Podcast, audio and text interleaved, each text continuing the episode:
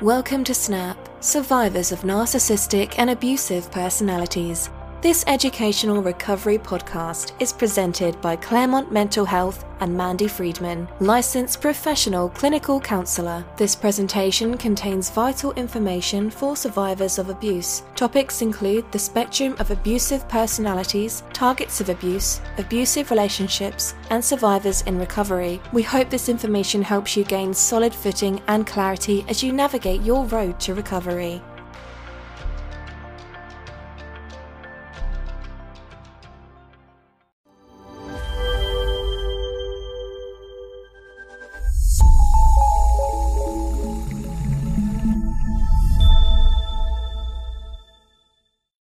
Hi, I'm Mandy Friedman, licensed professional clinical counselor, clinically certified domestic violence counselor, clinically certified trauma professional, and the creator of SNAP, Survivors of Narcissistic and Abusive Personalities. Today, I'd like to share with you a tool that I use in therapy with my clients that is very helpful in solving the issue of cognitive dissonance. Now, if you're unfamiliar with how cognitive dissonance affects survivors of abuse, push pause and go back to my channel content and find the video that is called What is Cognitive Dissonance? And I recommend this specific video because I am describing cognitive dissonance as it applies to survivors of abuse, not as a general concept, but specifically how it affects survivors. So, what is the fact list? What do I mean by this? Okay, so if you're a survivor of abuse, you understand and have experienced this cognitive dissonance that happens where you start to question was that person ever really actually abusive? Was maybe I was the abusive one? Or am I what, are they a narcissist?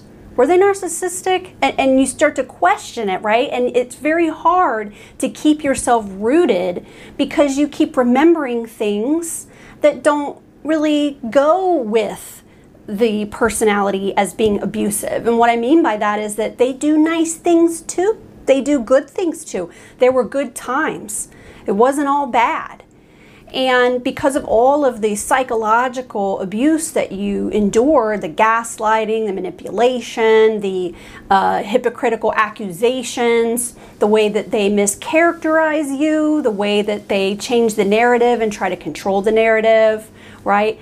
That causes problems in terms of our ability to remember what's real and what isn't real. And we can get lost, especially when we're activated or triggered. Okay, so let me move past this part of it, which would be the neurobiological component, why this helps you and it helps your brain. Okay, so Survivors of abuse who have been traumatized will often, when we're triggered or stressed out, we're operating from the trauma base of our brain, which is the amygdala. And that can make things very confusing and it's hard to know if we're seeing things clearly, um, right? Okay, so when we use a list, or when we use tools that correct that and place our thinking in a different part of the brain, that we are basing um, our views, our decisions, our behaviors in the logical, rational part of our brain.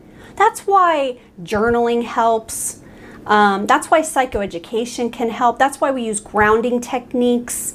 This puts the energy that we're using in our brain into the part of the brain that can keep us logical and rational. And a fact list does just that. So that's why we use the fact list. What is the fact list? It is a list, maybe of three facts, and these are the big ones. These are the ones that shake you, that remind you, that you can't deny, and they're observable. It's not about feelings or intuition or what might have happened. It's what definitely happened that was observable, that is a fact. For example, I caught them cheating. So it is factually true that you discovered that they were being unfaithful. Is that a fact? Yes or no? Yes? Okay. Another fact might be they physically abused me, they raped me, they physically restrained me, would not let me leave the room when I was trying to get away. Those are facts. That happened, right? Another one might be that they abused children in front of you and you saw that happen, or they abused the pet and you saw that happen. That's a fact, right? So the fact list is a short one and it's something that you want to keep on you, whether it's on a tiny little piece of paper that you have in your pocket or it's on your phone in a list that you can get to very quickly.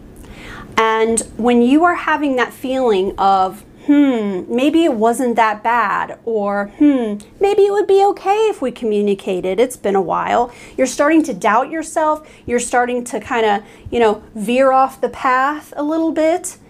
Get out that fact list and that will straighten you out. It will remind you, oh, wow, that's who we're dealing with. I yes, of course, they did do this. They did do that. They did harm me in this way. They did harm the children in this way. Um, they stole money from me. They lied to my face, right? So, yeah, you had a great trip to Disney World with the kids, but while you were there, you were sexually assaulted by your spouse, right? So it gets confusing for survivors and for targets when the abuser is wonderful and is also a monster at the same time. So the fact list will keep you rooted in fact and truth. It will keep you using the part of your brain which is rational and logical, and it will help you solve that cognitive dissonance. Please be sure to search for me on other social media platforms. Like and subscribe, join our Snap group on Facebook. You can follow me on Facebook or Instagram. And now I'll say goodbye. Goodbye.